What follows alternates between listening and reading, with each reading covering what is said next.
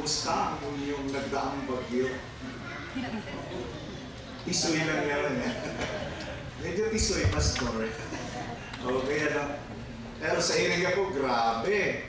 Yung aming mga linya ng kuryente ay talaga naman siguro mga January pa pa kami magkakaroon ng talagang liwanag doon.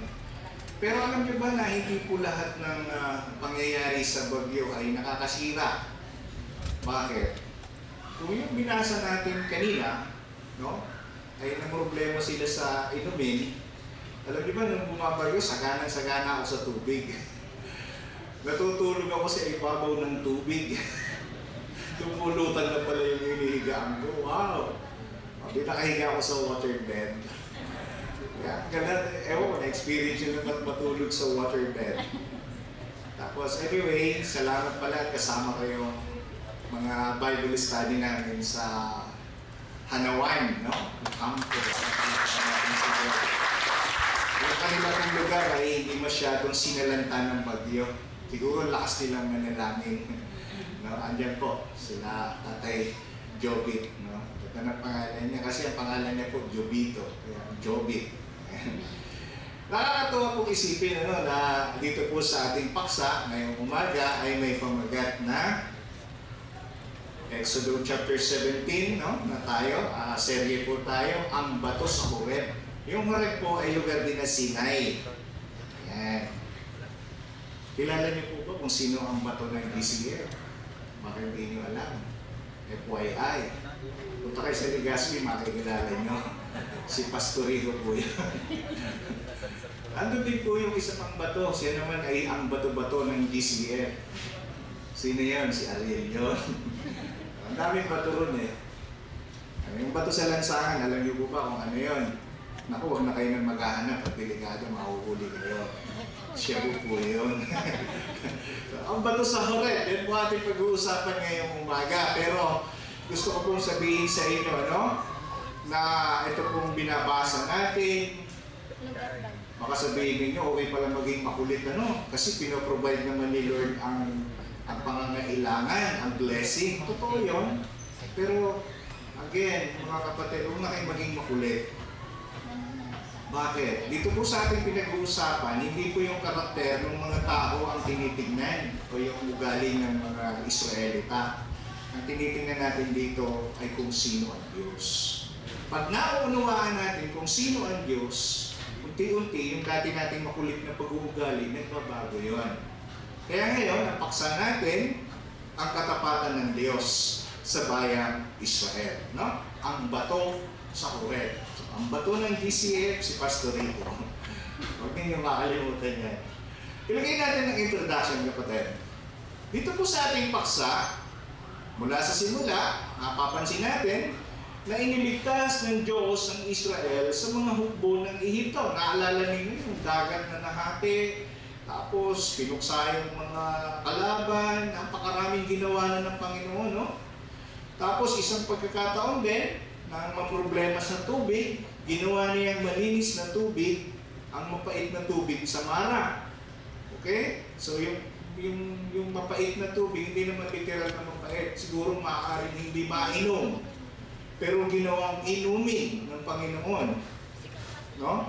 Nagkaloob ang Diyos ng tinapay mula sa langit. No? Alam niyo na kung ano yung tinapay, di ba? Okay, sige ba sa pandesal, pastor? Okay. Mana. Ayan. Mana ang tawag nila. Ibig sabihin noon, ano to? No? Pagka sa Hebrew yung salita, ang tawag noon ay mana. O, ganun lang yun. Mana. Nagkaloob ng Diyos, ang Diyos ng tinapay mula sa langit, maging ang pugo upang kanilang makain. Yung pugo, yung quail birds, no? Hindi yung ah, nabibili natin ngayon kasi pagka sasakay ka sa bus, o kaya kung saan-saan, yung itlog na lang ang nakakain ninyo. Pero yung nanay noon, hindi ninyo kilala, quail bird o yung pugo, no? O, yan. Alam niyo na yun sa mga nagbe-breed.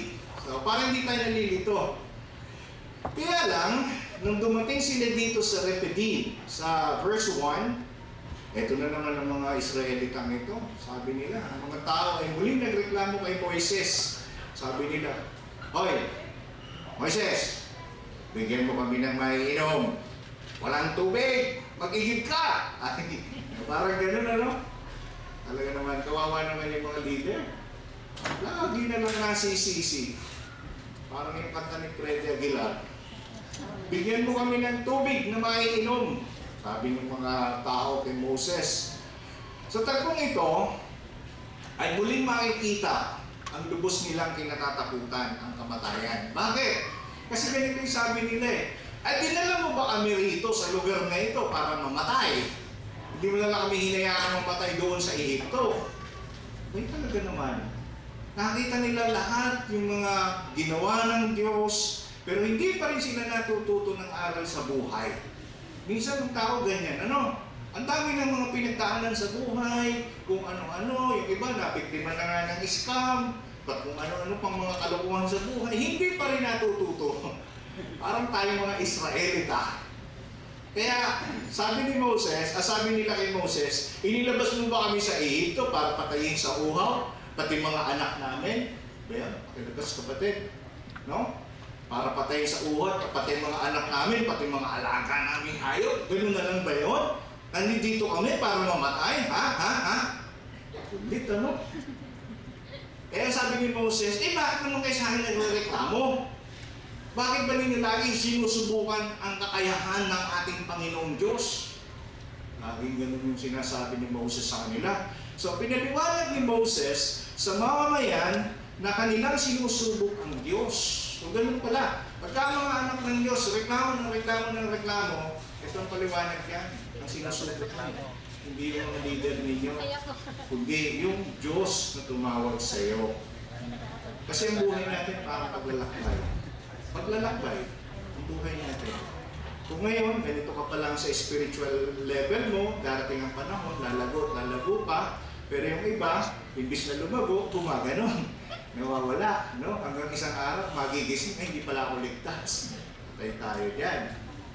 Pero dito po, muling ipinahayag ni Moses sa mga taong ito na sila ay lumalaban sa Diyos at hindi nga kay Moses na kanilang kinakalaban. So hindi natin masyado pag pag-uusapan ng matagal. No? Gusto ko lang kung makita natin dito kung ano-anong aral ang pwede nating matutunan bilang mga mamamayan ng Diyos sa ating panahon. Number one, pansinin natin ito. Sa kalagayang ito ng problema, si Moses ay nanalangin sa Diyos habang nadarama ang kanyang mabigat sa kaloobang paratang. Habang pinagbibintangan si Moses, bakit mo kami dinala dito, bakit mo kami pinahirapan, kung ano nung reklamo ang kanyang nat- natatanggap, sinabi niya sa Panginoon yung kanyang nararamdaman. No? Sinabi niya sa Panginoon. Nasabi niyang, ano ang gagawin ko sa mga taong ito? Kakukulit, no? Ganito na lang ba ang mangyayari talaga sa akin? Parang ganun yung gusto niyang i-express sa kanyang kalagayan sa bigat ng kanyang nararamdamang pasanin doon sa kanyang mga kababayan. Ganito, gusto pa nila akong batuhin. Take note, sa katagalan, pwedeng batuhin talaga si Moses dahil yung mga tao, uhaw na uhaw na. Eh, kayo ba naman, naka-experience ba kayo mauhaw? Itong mga taong ito, hindi lang isang uhaw, kundi uhaw na uhaw. Ganun na yung kanilang kalagayan. Pero, eto ta, eto na mga kapatid. Gusto ko pong sabihin sa inyo, pagka ikaw ay nananalangin, ang ating Panginoon ay tumutugon. Yan ang maganda. Ang bigat ng kalooban mo, para kang pinagsarahan ng, ng langit at lupa, ano, yung mga drama natin sa buhay, para kang iniwan ng pinakamamahal mong mahal na mahal mo, parang namatayan ka na ng lahat ng alaga mong hayop, parang ang hirap ng mabuhay sa mundo. Pero kapag ka nananalangin, gumagaan ang pakiramdam kasi tumutugon ang ang ating. Panginoon. Yun ang pinakamaganda. Kapatid, meron ka na bang ipinapanalangin sa Diyos na hindi ka pa tinugon? Oy, meron ba? Possible yun. Meron talagang hindi tutugunin ng Diyos, lalo na kung hindi ka bubuti mo. Right? Pero sa kalagayang ito, makikita natin, tumugon ang Diyos. Tingnan nyo to. Si Moses, kahit mabigat ang loob, naroroon pa rin ang kanyang pagtitiwala sa Diyos. Pag ikaw mabigat ang kalooban mo, may problema kang pinagdadaanan, ang higit na pinakamaganda ay ang magtiwala sa ating Panginoong Diyos. Naalala ko nung bagyo eh. Sabi ko nga doon sa mga nakausap ko, yung mga young people natin sa Iriga, nung may bagyo, hindi na sila masyadong aware. Sabi nila, kahit ipadpad ang lahat ng bagay, okay lang. Kahit ipadpad yung langaw ng kapitbahay, okay lang. No? Masaya sila. Pero isang bagay ang natututunan, ang magtiwala sa Diyos kahit anong sitwasyon ng kalagayan mo sa buhay. Dahil hindi mo alam kung ano ang mangyayari. Possible din na may mga pinagdadaanan ka sa buhay mo na ngayon nakangiti ka, pero pag uwi mo nalulungkot ka, para bang pakiramdam mo mag-isa ka na lang sa buhay, parang ako pag uwi sa bahay mag-isa. Yung pamilya ko nandun sa Maynila dahil nag-aalaga ng apo yung asawa ko. Ang hirap. Pero pagka nakakapagpanalangin sa Diyos, ang sarap i-express yung pagtitiwala sa Panginoon. Kapatid, nagawa mo na bang magtiwala sa Diyos? Na kahit anong sitwasyon ng buhay mo, kahit anong hirap, kaya mong magtiwala sa Diyos. Kasi kilala mo ang Diyos. Kilala mo ang Diyos sapagkat mas mabuting uh, sabihin sa Diyos ang bigat ng ating kalooban dahil kahit kailan ang Diyos natin, pag sinasabihan natin, hindi nanunumbat. Amen? Hindi katulad ng kapitbahay mo, eto na naman na yung kapitbahay ko, mangungutang na naman ito. Ganun ano? Eto na naman anya, manghihingi na naman ninyo ng isasaing. So bago natin isipin yung ibang bagay, siguro magandang isipin muna natin ng Panginoon. Ano sa palagay natin? Dahil pinakamainam sa tao at mas mabuti na sabihin sa Diyos ang bigat ng ating kalooban kaysa sa mga tao na mayroong limitasyon ang kakayahan. Hindi ko sinasabing masama na lumapit sa kapwa-tao, pero ipinanalangin mo ba yung taong iyon? Baka pagdating lang doon, bigat ng kalooban ang maging taglay mo. So, mga kapatid, gusto ko pong sabihin ulit, na madaling naaalis ang mga tinik sa ating dibdib kapag ka ikaw ay tumatawag sa Diyos. O, isa lang yata ang naalisan ng tinik ah. Naalala ninyo si Hannah sa Bible, yung nanay ni Samuel? Si Hannah, may karibal. Pagkatapos, yung karibal niya, may anak. Kasi dalawa silang asawa nun eh. Mga lalaki, huwag niyong gagayahin ha. Sa kanila lang yon, hindi sa atin yung ngayon. Etong ana, baog. Dumating sa punto na siya hirap na hirap na sa kanyang kalooban, kaya pumunta siya sa templo at doon sinabi sa Panginoon yung kanyang mga hinaing. No? Sabi nga ni propetang Eli, si Eli, hindi si Elijah, no? si, si Eli, ay, umuwi ka na muna. Mukhang nakainom ka. Napagkamalan lasing nananalangin. Kayo ba napagkamalan ng lasing habang nananalangin? Is lalo, kung ako yung nanon sabihan ako, nananalangin lang ako, pagkakamalan mo pa akong adik, ano ka? Ang sama sa pakiramdam. Pero ganun pa man, nung maunawaan ni Eli, ni, ni Eli, yung kanyang nararamdaman, pinabayaan niya manalangin si Hana. Ang maganda rito, naroroon yung problema. Alam ni Hana na siya'y baog. Pero umuwi siyang mapayapa yung kanyang kalooban. Bakit? Kasi nagtiwala sa Diyos, alam niya na hindi siya bibiguin ng ating Panginoong Diyos. Kapatid, ganun mo ba kilala ang Panginoon? Ganun ba natin kilala ang Diyos?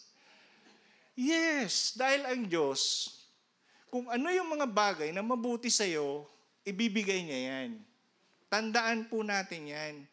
And later on, nakita natin si Hana nagkaroon ng anak at inialay niya ito sa Panginoon na walang iba kundi si Samuel. Galing ano? Ito pa yung isa. Itong isang karakter na ito talaga namang nakakatawa. Kilala ninyo si Prophet Elijah? Ay napakatapang na tao. Para siyang si Andres. 200 na mga pari ni Baal. Pinatay niya. Grabe kung pumatay ng pare. Pare ni Baal ha, huwag yung ganap kayo ng malalaking simbahan, naghanap kayo ng pare, patayin nyo rin. Hindi ganon. Panahon nila yon. Mamamamamurder kayo. Murderer ang tawag sa mga pumapatay. Ganun pa man, yun ay allowed ng Panginoon kay Elijah. Nung malaman ni Jezebel, hindi yung ano ha, sirena, no? Hindi yun. Ina, nililinaw ko kasi baka iniisip ninyo, buhay na pala yung sirena nung araw. Hindi po yung sirena ang pinag-uusapan natin. Si Jezebel ay isang reyna na mayroong kapangyarihan. No? Tapos, nung malaman niya na yung mga pari niya na naglilingkod kay Baal, pinagpapatay ni Elijah, winanted niya ngayon si Elijah. Itong Elijah, dalawang daang pari, kayang patayin pagdating sa isang babae, takot. Oh, kaya Andres. Under eh. Ganun pa man, nung nagtatago siya, ito yung kanyang hinaing sa Diyos. Lord, buti pa kunin mo ko, patayin mo na ako. Na-experience na yun, yung parang ginugusto mo nang mamatay ka dahil sa problema mo. Iniwan ka lang ng boyfriend mo, eh, gusto mo na magpakamatay. Hello? o kaya iniwan ka ng girlfriend mo. Sabi nung isang binata sa amin, kung hindi rin lang naman siya ang mapapangasawa ko, hindi na ako mag-aasawa. Eh, hindi mo nga masabi yung nararamdaman mo eh. Paano mo mapapangasawa? O ganun pa man, ang bigat ng kalooban ni Elijah. Nung siya ay nanalangin, ano ang pinadala sa kanya ng Panginoon? Pinadala siya ng kulog, ng kidlat, ng lindol. Doon napagtanto ni Elijah na ang Diyos pala natin ay napaka makapangyarihan. Gets niyo po? Kaya kung nananalangin kayo at bagyong ipinadala, huwag kayong magtaka. Tingnan natin yung aral sa mga bagay na yan dahil kaya ng Diyos ang lahat ng bagay, magagawa ng Diyos ang lahat ng bagay para sa ikabubuti ng bawat isa sa atin. Amen? Kaya itong si Moses, magandang halimbawa. Hindi ko sinasabing dahil si Moses ay napakahusay. Kundi nauunawaan niya at kilala niya ang Diyos at alam niya kung paano sasabihin sa Diyos ang kanyang saloobin. Amen? Ang maraming mga tao ngayon, itinatago ang saloobin. Nasanay tayong magtago ng ating sariling saloobin. Nahihiya tayong ibulalas. Well, kung sa kapwa-tao nahihiya ka, okay lang. Pero sa Diyos, kailanman alam ng Diyos ang ating saloobin at kayang harapin ka ng Diyos sa kahit saan o kahit anong pagkakataon kung ito ay handa mong ibukas sa Kanya upang mawala ang bigat ng iyong kalooban. Amen? O, tingnan nyo katabi nyo. Di ba may mga pinagdadaanan yan? O, tingnan nyo, tingnan nyo. O, o obviously. yan. Obviously. Lahat naman tayo totally may pinagdadaanan. Iba-iba nga lang. Pero isang bagay ang gusto kong ibahagi sa inyo, huwag ninyong hahayaan na talunin tayo ng mga kabigatan natin o mga pinagdadaanan natin. Hayaan nating makilala ang Diyos sa lahat ng mga pinagdadaanan natin dahil handa kang tulungan ng ating Panginoong Diyos. Si Peter nga, lumulubog lang sa tubig. Sabi niya, Lord, tulungan mo ako. Sabi ni Lord, alika rito. Iniahon siya sa tubig. Ganun lang kasimple ang buhay. Yung iba ginagawang critical. Yung iba naman ginagawang dependent sa ibang bagay. Wala nang iba tayong pwedeng pagsabihan ng lahat ng mga bagay na ating nasa sa raramdaman at nasa sa loob, kalooban.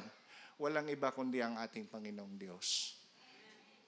Siya ang tunay na Diyos na makatutulong sa lahat ng mga bagay na ating kailangan.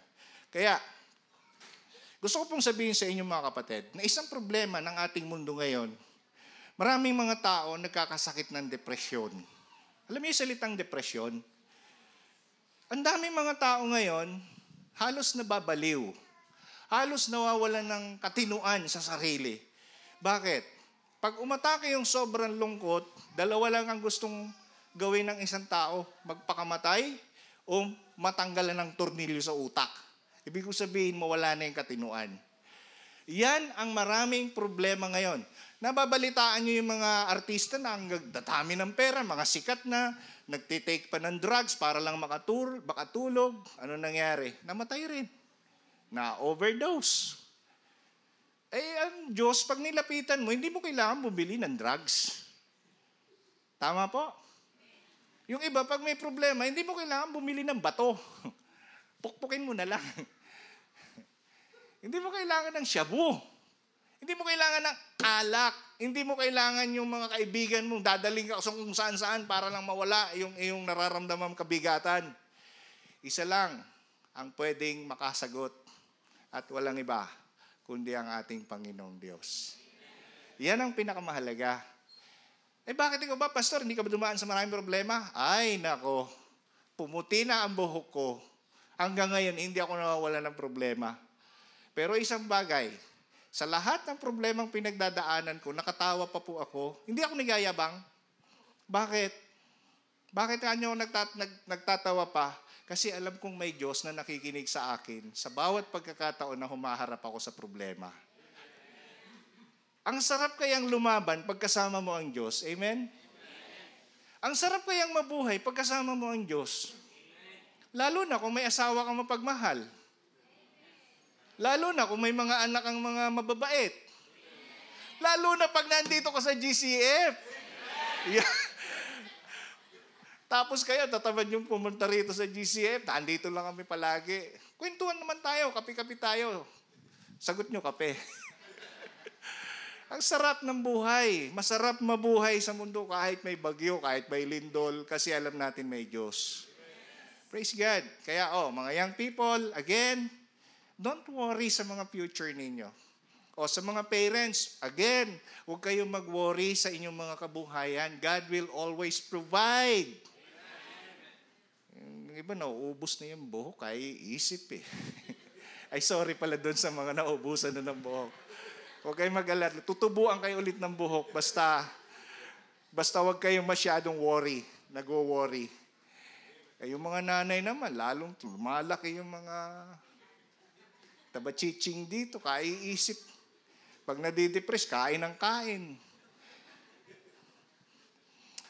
Kaya always read your Bible, alright? Pangalawa, ah, tingnan natin ito ha, tingnan natin. Sabi ko nga, ito'y katapatan ng Diyos. Nagbigay pa rin ang Diyos ng tubig kahit ang Israel ay nagre-reklamo. Ooh, reklamador. Tapos, isang Diyos na laging nagpo-provide. Tingnan natin. Inutusan si Moises na isama ang mga pinuno ng Israel at sila ang nauna sa malaking bato ng Horeb. So merong instruction. Hindi basta nag-provide. Meron munang instruction na dapat gawin yung mamamayang Israel at pinangungunahan ng mga leaders. So be aware, no? Maging aware po tayo sa mga instruction ng Diyos kasi mahalaga 'yon. At gusto ko pong sabihin sa inyo na ang Diyos pag nagbibigay ng instruction, hindi magulo, kundi napakalinaw. Amen? Kaya yung iba, wag magsasabi, Pastor, hindi ko maintindihan kung anong plano sa akin ng Diyos. Aba, hindi ka nagbabasa ng Bible. hindi ka nagtitiwala sa Diyos. Tandaan mo, pag instruction ng Diyos, napakalinaw. Tingnan natin to. Sinabu- sinabihan si Moises na ihampas sa bato ang tungkod. Ganun lang yung instruction. O ano yung tungkod na ginamit mo doon sa Nile River? Yung Nile River, yung naalala ninyo doon sa, sa Egypt, nung ginawang puro dugo ng Panginoon. Yun yung pinalo mo doon. Siya rin ipalo mo ngayon sa ulo ng mga tao. Ay, sa, sa bato, no? hindi sa ulo. Ay, na, na, na, bago yung ano natin. Sa bato mo ipapalo, hindi sa ulo ng mga tao. So, yun lang yung instruction, napakadali. Parang ganito yan eh. Pag may problema ka, at nananalangin ka sa Diyos, ito ang sagot sa ng Panginoon. Kapatid, anong meron ka? No? Anong meron ka? Hindi sasabihin sa ng Diyos, oh, pumunta ka doon sa 5-6 o sa kapitbahay mo, Bombay. Hindi. Ang laging sasabihin sa Diyos ng Panginoon, anong meron ka? Sa mga mananampalataya, alam niyo ba kung anong meron tayo? Ano? Nandiyan ang salita ng Diyos, nandiyan ang banal na Espiritu, nandiyan ang gabay ng Diyos pag ikaw nananalangin. Lahat ng bagay na kailangan mo, naririyan sa iyo. Parang si Moses, simpleng tungkod. Simbolo ng kapangyarihan ng Diyos. Ang salita ng Diyos, kapangyarihan yan. Ang salita ng Diyos, kapangyarihan sa buhay natin yan. Ano pa? Ang banal na Espiritu, sabi ng Panginoong Heso Kristo, yan ang patnubay natin. Kapangyarihan ng Diyos sa atin yan. At ano pa ang sabi ng Panginoon? Ano pang may kapangyarihan? Meron tayo. Kapag ka ikaw ay nananalangin, ipaalala mo sa Diyos yung mga pangako niya. Hindi naman dahil ang Diyos ay nakakalimot, kundi gustong makita ng Diyos sa bawat mananampalataya na katulad natin kung hanggang kailan at paano mo siya kakilala sa pamamagitan ng kanyang mga pangako. Amen? Eh, yung iba sa atin, walang alam na pangako ang Diyos eh. Ang alam lang natin, Lord, penge. Sabi ng Lord, oh, ano yung pangako ko sa iyo? Hindi mo alam, hindi ko alam, Lord eh. Sa John 3.16 yata yun eh. Gulo tayo, nawiwindang tayo kasi hindi natin kiniklaim o hindi natin tinatanggap ang mga pangako ng Diyos na inilalagay dapat sa ating puso. Tandaan nyo to, kung ano nasa puso mo, yan ang lalabas sa iyong pagkatao. Malinaw po? Kaya makikita natin dito ngayon, ginawa ni Moises ang utos ng Diyos, bumukal ang tubig na maiinom mula sa bato. Alam nyo ba na hanggang ngayon, sabi ni Pastor Ed, itong batong ito sa Sinay, hanggang ngayon, dinadaanan ito ng tubig. Ha? Bato may tubig? Oo. Punta kayo sa Sinay. Bukas, mamasyal tayo. Huwag na, no? Layo, magastos. Pero ito dahil sinabi ng Diyos, nangyari talaga to. Mayroong tubig. Kung sila walang mainom na tubig, doon nung bumabagyo, saganang sagana ako sa tubig. Yes! No? Panahon na hindi na ako nakakaligo, nakaligo. Ganun po kasimple yon. Ito po ang gusto kong sabihin sa ating lahat. Alam niyo ba na tapat ang Diyos sa kanyang pagkakaloob ng ating mga pangangailangan? Sabihin nga natin, tapat sa akin ang Diyos. Pag hindi ninyo alam yung salitang iyan, lalo na sa panahon ng iyong problema, hindi mo kailanman mararanasan ang katapatan ng Diyos sa iyong buhay. Sa panahon na sinusubok ako ng Panginoon, lalo na sa pangangailangan ng aking pamilya, wala kaming ibang kinakanta ng asawa ko. God will make a way. Tapos isang, ba, isang beses, nag-aalmusal kami. Ang almusalan sa bahay, ang sarap. Mga plato lang at saka kape. Eh, walang makain eh. Pagkatapos biglang may kakatok sa pintuan mo. Pastor, good morning po. Nagbenta ako ng property. Eh, pagpasensyaan mo na ito, Pastor. The exact amount I need para sa pangangailangan ng aking anak sa pag-aaral. Ay, paano mo na lamang may problema kung ganito? Eh, hindi ko alam. Basta parang nararamdaman ko. Noong time na nagplano kaming mag-asawa na magnegosyo habang nasa diet dahil medyo kapos itong church natin to supply the needs no ng mission ministry sa diet, nanalangin na naman kami mag-asawa ng negosyo. Eh wala kaming punan. Pagkatapos mayroong isang kapatiran kinabukasan na nakakwentuhan lang ng asawa ko, ay ikaw anya yung sinasabi ng Lord sa panaginip ko. Abi nakakatuwa. Dahil kung hindi kami pumunta roon, hindi siya magpapasalamat. Saan ka nakakita na inutangan mo na pinasasalamatan ka pa? Oo, totoo yun. True to life experience. At alam niyo ba, yung 5,000 na pinahiram niya, in one month, yung 5,000 na yun, 15,000 yung kinita. For that kind of business na kailangan ng iglesia. Wow. Tapos ni-roll namin. Binabalik na namin yung 5,000 after one month. Sabi nung, sabi nung binab, pinagsosolian namin, ay hindi, gamitin nyo na muna. Hindi nga, sinusoli na nga eh. Gusto mo may interest pa. Ay, wag na, wag na. Yung 15,000 within 3 months, magkano na? 60,000 na.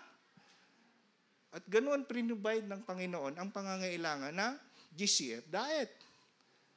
Dahil ang dami kong bayarin sa renta noon, sa hall. No? Hindi naman po personal sa, sa pangangailangan ng church. Doon ko napagtanto, mga kapatid, anumang bagay na kailangan natin at lalo pat alam ng Diyos sa ikabubuti ng kanyang katawan, sa ikabubuti mo bilang isang lingkod ng Diyos, hindi ka kailanman pagkukulangin ng Panginoon. Though sometimes, yes, tao lang tayo, namumroblema, naghahangad. Pero isang bagay ang itinuturo sa atin ng Panginoon sa ganong pagkakataon. Kailangan nating magtiwala at lumapit sa Kanya dahil Siya ang magpapakilala sa iyo kung sino siya na tumawag sa iyo bilang isa kanyang anak o lingkod niya. Amen? Kaya nga doon ako nakakatutuwa eh. Kapag ka ang tao laging nagtitiwala sa Diyos, makikita natin ang mga himala kung maingat nating sinusunod ang kanyang mga instruction. Nabubulol na ako ng instruction. Naunawaan niyo po? Saan ka nakakita ng batong lumata, ma- may maagas na tubig? Nga, mamulot nga kayo na may batong may tubig. Wala, no? Meron tayo dyan eh. Wala na, natuyo na eh. Parang hilamusan ni Brad Nestor noon. sa labas. Kasi nung, yung araw nung ginagawa yan, para niya meron dut-dutan tayo pag ganun ganon ay sabi ni Pastor, ay hindi niya dut-dutan yan. Yan ay niya parang ano natin yan, dekorasyon. Ay nung walang magawa, may tubig, hilamusan na lang. Eh, Katuwaan lang namin yun nung araw. Pero mga kapatid, gusto ko sabihin sa inyo, makikita natin ang himala ng Diyos kahit ngayon kung maingat mong nauunawaan ang mga instruction niya sa iyong buhay. Hindi yung masyado tayo nagtitiwala sa sarili nating magagawa. Isang bagay ang natutunan ko, after the typhoon, wala nang kuryente ngayon sa Iriga. Naku, tuwan-tuwa ako tayo mga youth, naalala akong bisitahin. Mga, mga dati na tatakot sa akin bumisita yan kasi iniisip nila, nandun na naman tayo kay Pastor. Gagastos na naman si Pastor, magpapakape, magpapakain, katatakaw natin. Asensya na kayo, kinikwento ko yung mga youth natin. Doon ano. Pero lagi silang nasa bahay kasi nagcha-charge ng cellphone. Pambira yan. Pupunta sa bahay, charger yung sadya kasi may generator ako maliit. Ganun pa man, sinasamantala ko yung pagkakataon para magkakwentuhan kami, biruan kami. At alam nyo ba, yung mga bagay na hindi nila alam, natututunan nila pag kami laging magkakasama. Kaya hanggang ngayon, tuwan-tuwa yung mga kasama ko eh, kahit lagi kami nagkakabiruan. Ganun pa man, mga kapatid, katulad ng sinasabi ko, napakamahalaga ng instruction sa atin ng ating Panginoong Diyos. Kaya lang kung hindi natin ito babasahin araw-araw, paano mo mauunawaan yung mga himala ng Diyos sa buhay mo? Na sa lahat pala ng mga taong pinagpala, bukod kang pinagpala sa lahat ng tao. Ay, parang dasal yun ah. Bakit? Eh reklamo ka ng reklamo, samantala yung iba, wala nang mga kamay at paa, naghahanap buhay pa. Ikaw, kumpleto. Yung iba nagre-reklamo dahil walang makain, samantalang yung pagkain mo sa araw-araw, anim na beses kung kumain ka. Yung iba hindi makakain ng tatlong beses sa isang araw. Yung iba nagre-reklamo dahil yung trabaho niya ang liit ng sweldo. Samantalang yung iba walang sweldo. Nagtatrabaho. Ay naranasan ko po yan. Nung nandito ako sa GCF, six month, oh, volunteer, taas ako, volunteer, driver, lahat, tagahakot. Tapos sabi ko kay Pastor Ed, sweldo. Pambira ka, binigyan ka na nga ng trabaho, hingi ka pa ng sweldo. Nagpe-pray ka ng trabaho, ayan ang trabaho, magtrabaho ka. Pero ganun pa man, God is good. Within six-month period na wala akong hanap buhay, hindi kami nagkulang, hindi kami nagkasakit, hindi lahat ng mga negatibong bagay na pwede kong asahan, hindi nangyari dahil ang Diyos ang nagkakalinga sa amin. Amen? Kaya mapalad ka kapatid, sabihin mo sa katabi mo, mapalad ka. Yan. Hindi malapad ha. Kasi maraming kahulugan yung malapad, mapalad. Ibig sabihin, pinagpapala ka, bless ka. Kaya makikita natin, higit na mainam ang magtiwala sa Diyos sa halip gumawa ng mga bagay na hindi natin nalalaman. Dahil ang Diyos hindi nagbabago sa kanyang katapatan. Amen? Yung iba, gawa ng gawa. Wala namang nangyari sa gawa. Hindi masamang gumawa. Kaya lang kung wala sa iyo ang instruction ng Diyos sa paggawa, mas mahalagang unahin mo munang humingi ng instruction sa Diyos. Sanggunin mo muna ang Biblia. Manalangin ka na muna katulad ni Moses dahil hindi mo alam ang mga susunod na oras. Hindi mo alam, baka isang araw, labang naglalakad ka, nabagsakan ka ng adobe sa ulo. Di ba? Eh kung nag-pray ka, at least yung kaluluwa mo nasa langit. Palagay ko hindi naman mangyayari sa atin yung ganon. But one thing, mahalaga na bigyan nating pansin ang mga instruction ng ating Panginoon. And last thing, hindi na natin pagtatagalin. Pangatlo, nagbigay ng pangalan si Moises ng Masa at Meriba. Ganda ng pangalan, ano? Pwede pangalan sa mga anak. Anak, anong pangalan mo? Masa. Anong pangalan mo? Meriba. Kaya parang ano eh, no? Sa lugar na iyon dahil sa pagtatalo-talo ng mga Israelita at sinubok nila ang Panginoon sa- na sinasabing, sila ba'y pinapatnubayan ni Yahweh o hindi? Well, yung masa, ito po yung salitang sinusubok o pagsubok. No? Kaya pag nagpangalan ka ng anak mo ang pangalan Masa, bakit nanay ang pangalan ko Masa? Mukha ba akong minasang harina?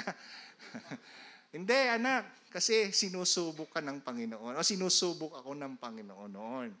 O nanay, bakit naman Meriba yung pangalan ko? Kasi anak, nagtatalo-talo kami ng tatay mo noon. Ganda ng pangalan, ano? Kaya huwag niyo ipapangalan. Hindi maganda ang kahulugan. Pero bakit pinangalanan ni Moses yung lugar? Kasi ganito yon. Ito yung sabi ng mga Israelita. Talaga bang pinapatnubayan tayo ni Yahweh o hindi? Alam niyo, napakapangit sa isang tao na nakita mo na't lahat yung mga bagay na mabubuti, pinagdududahan mo pa. Gets nyo? Nakita natin kung paano ng Israel mula sa Ehipto hanggang sila'y makalabas, hanggang sa paglalakbay, kasama nila ang Diyos. Tapos yung kanilang iniisip, dahil lang nauhaw, nagutom sila, ah, pinapatnubayan ba ako ng Diyos? Naroroon nyo ang laki-laking pagdududa. Kapatid, hello. Nung inalay ni Jesus yung, yung, yung kanyang buhay sa krus, hindi siya nagduda na may maliligtas. Ang ginawa ng Panginoon, mahalaga.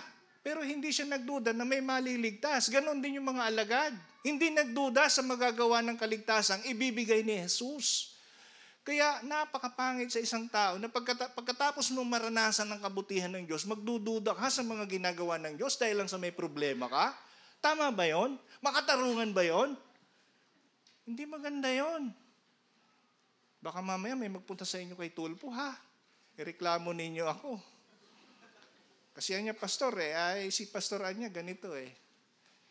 Mga kapatid, the best thing, no, ang pinakamagandang bagay na dapat nating maunawaan, hindi mo dapat pagdudahan ang Diyos.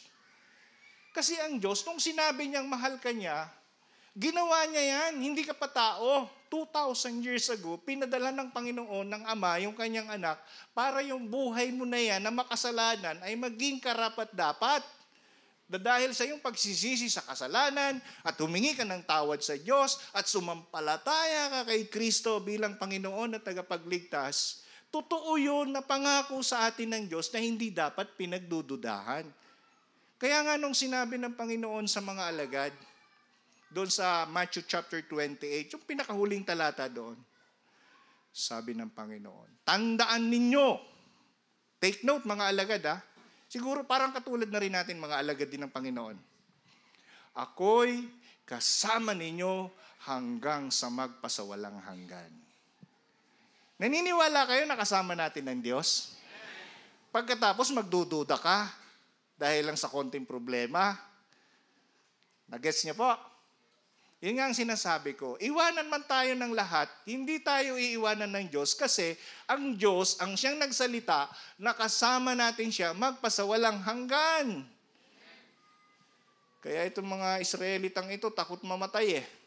Kasi ang akala nila, hindi nila kasama ang Diyos. Pero nakita nila, na-witness nila, nasaksiyan nila at lahat ang mga bagay tungkol sa Diyos. Ito po ang gusto kong sabihin. Dito sa GCF, wag na wag nating pagdududahan ng Diyos. Dahil pag pinagdudahan ninyo ang Diyos, kayo ang may problema, hindi ang Diyos. Amen po? So anong dapat natin gawin? Kapag may problema, wag na tayong magtalo-talo. Isang guni kaagad natin kay Tulpo, ay sa Diyos. Huwag nating susubukin ang Diyos. Hindi natin masusubok ang Diyos. Alam niya ang lahat. Alam niya kung paano tayo mamumuhay ng maayos. Alam niya kung paano niya tayo bibigyan ng katatagan. Alam niya kung paano kanya bibigyan ng karunungan. Alam niya ang lahat sa'yo.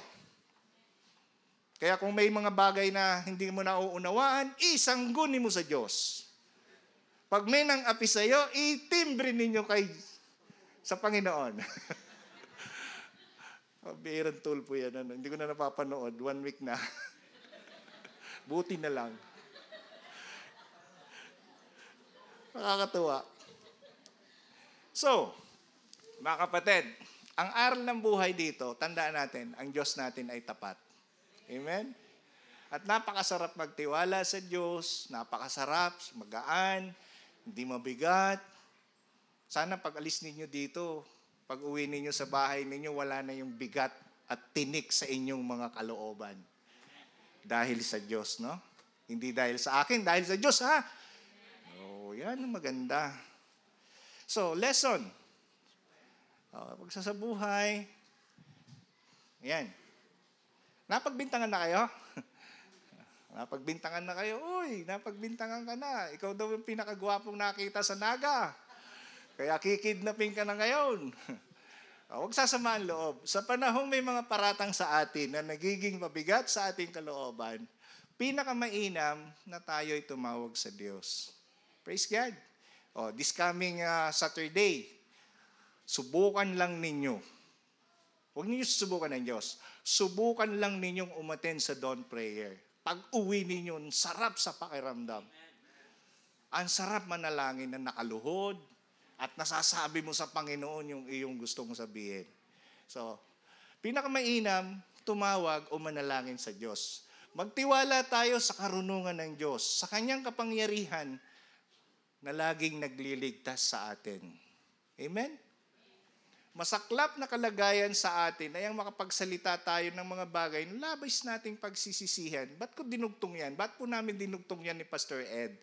Kasi minsan may mga sitwasyon na pag tayo nakakaramdam ng bigat sa ating kalooban, nakakapagbitaw din tayo minsan ng mga salita o expression sa ating kapwa na pagsisisihan natin sa bandang huli. Kaya maging maingat. Sa halip, katulad ni Moses, sa halip pagpupukpukin yung mga ulo ng mga tao, dahil inutusan siya ng Diyos na ipukpuk yung, yung, yung tungkod, hindi yung ulo sa ta hindi yung ulo ng mga tao, kundi sa bato, Siguro kung ako si Moses, yung tao na lang kaya pukpukin ko, no? Tigas ng ulo eh. Poink. Buko. Pero, yun, sinunod niya yung instruction. Hindi nagsalita si Moses. Ang sabi niya lang, kinwestiyon niya rin yung mga tao. Aba, bakit kayo sa akin nare-reklamo? Hindi akong kinakalaban ninyo, si Lord. Di ba ganon? Kaya mas mahalaga, sabihin na lang natin sa Diyos. Dahil kung panay pang salo ng kalooban mo, ng mga mabibigat, mga pangit na salita, na alam mo namang hindi totoo. Tandaan natin ito. Si Jesus nga pinaratangan ng mga hindi totoong bagay. Tinanggap alang-alang sa atin. Amen? At ang sabi po ng Matthew chapter 5, mapalad kayong mga pinararatangan ng mga bagay na hindi naman totoo sapagkat malaki ang inyong kantimpala doon sa langit. Praise God. No? Naalala ko tuloy yung isang kwento. Sabi nung teacher, Class, sino ang pumatay kay Lapu-Lapu? Ay kay Magellan pala. Hindi pala si Lapu-Lapu, si Magellan. sabi, sabi nung isa, Ma'am, ma'am, ma'am, hindi po ako ah. Hindi ako pumatay kay Magellan. Eh sino nga? Sama ng loob niya. Pinagbibintangan ako ni ma'am. Nagsumbong sa tatay pag uwi. Tay, tay. Yung teacher ko po, pinagbibintangan ako. Ako raw ang pumatay kay Magellan. Sino ba talaga tayong pumatay kay Magellan? Sabi nung tatay, eh, lalong hindi ako.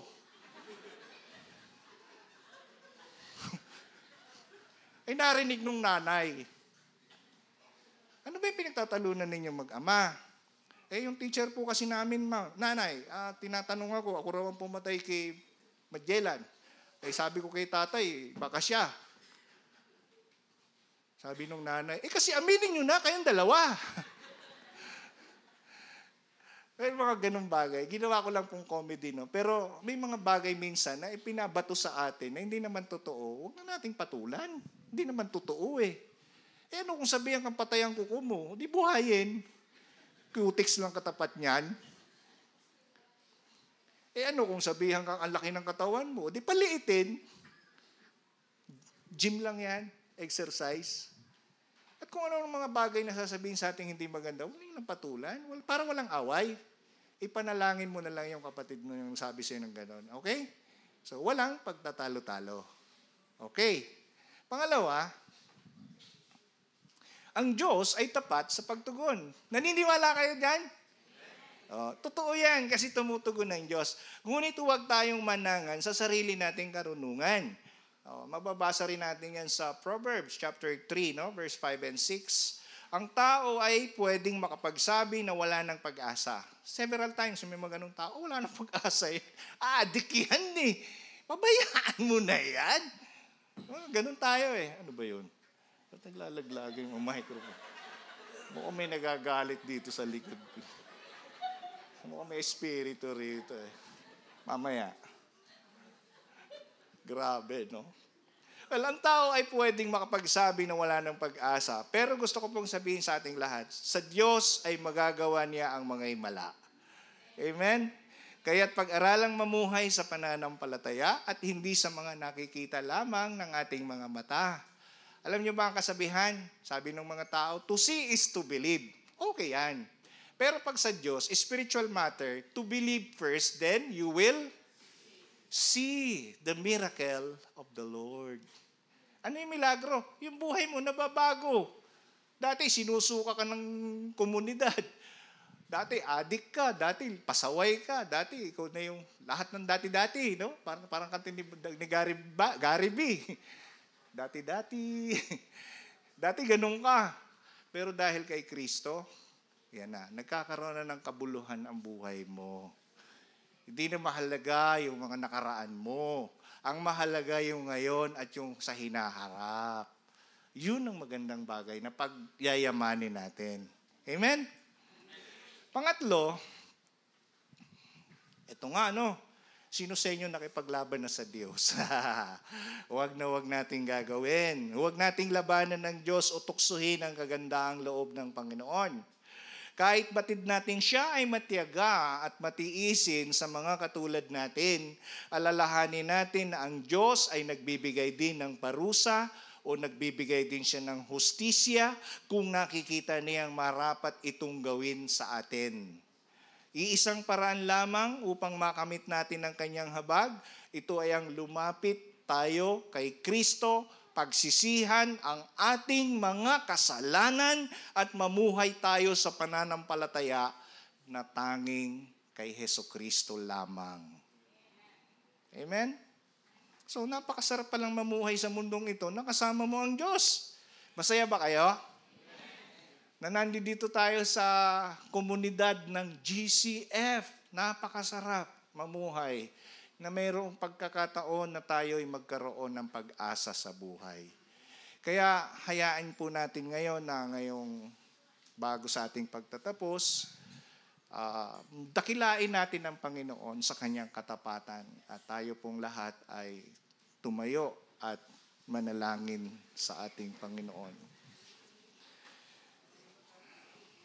Aming Ama, tunay na ikaw ay tapat, ikaw ay marunong, ikaw ay makapangyarihan, hindi ka nagtatanim ng galit sa iyong mga anak, napakalawak ng inyong habag, napakadakila ng inyong pag-ibig.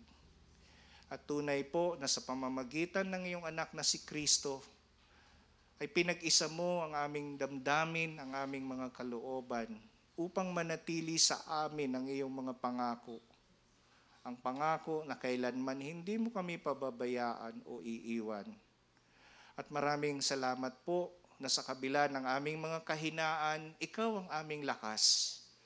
Salamat din po sa kakulangan ng aming karunungan, ikaw ang aming karunungan. At salamat din po sa mga bagay na wala kami sapagkat ikaw, O Diyos, ang siyang pumupuno ng anumang kawalan namin. At naririto po ang iyong mga anak. Batid ko po na may mga hinaharap silang pagsubok katulad ko. May mga kalungkutan, may mga kabigatan, ngunit sa pamamagitan ng iyong mga salita at ng inyong presensya sa aming buhay, ang kalungkutan o kabigatan ay pinapalitan mo ng tunay na pag-asa na kung kami ay maingat na sumusunod sa inyong kalooban, sa inyong mga instruction, sa inyong mga salita, tunay na nagbabago ang aming buhay. nagiging positibo ang aming mga pananaw at nagiging makabuluhan ang gawa ng aming mga kamay. At ngayon, O Diyos, ang mga kapatid kong ito, patuloy kong itinatagubilin sa inyo na sa paglabas nila sa pananambahang ito, patuloy niyo po silang patatagin, patuloy niyo po silang samahan, at huwag niyo pong ilayo, O Diyos, ang inyong mga kamay sa kanilang buhay upang patuloy nilang maranasan, Ama, ang kabutihan at ang inyong katapatan. Pagpalain niyo po ang gawa ng kanilang mga kamay. Pagpapalain niyo po ang kanilang mga plano sa buhay. At ingatan niyo po ang bawat isa na huwag kaming madaig ng anumang mga suliranin o tukso na dumaraan sa aming buhay. Bagkus, sa panahon ng aming mga pagsubok, manatili kaming matatag sapagkat tunay nakasama ka namin, O Diyos. Maraming salamat, Ama, sa kabutihan mo. Salamat sa iyong anak na si Kristo Jesus na hindi nagdalawang isip na ialay ang kanyang buhay upang kami ay mapatawad sa lahat ng aming mga pagkakasala. At salamat po sa iyong banal na Espiritu na aming taglay na siya naming karunungan, kalakasan, at siya naming patnubay na patuloy na kumikilos sa aming buhay.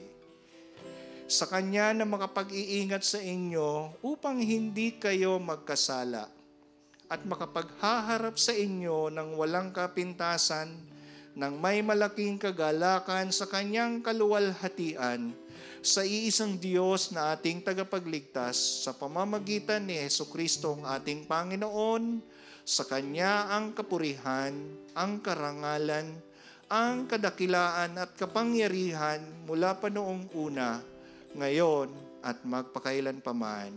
Amen. God bless us all. Palakpakan natin si Lord.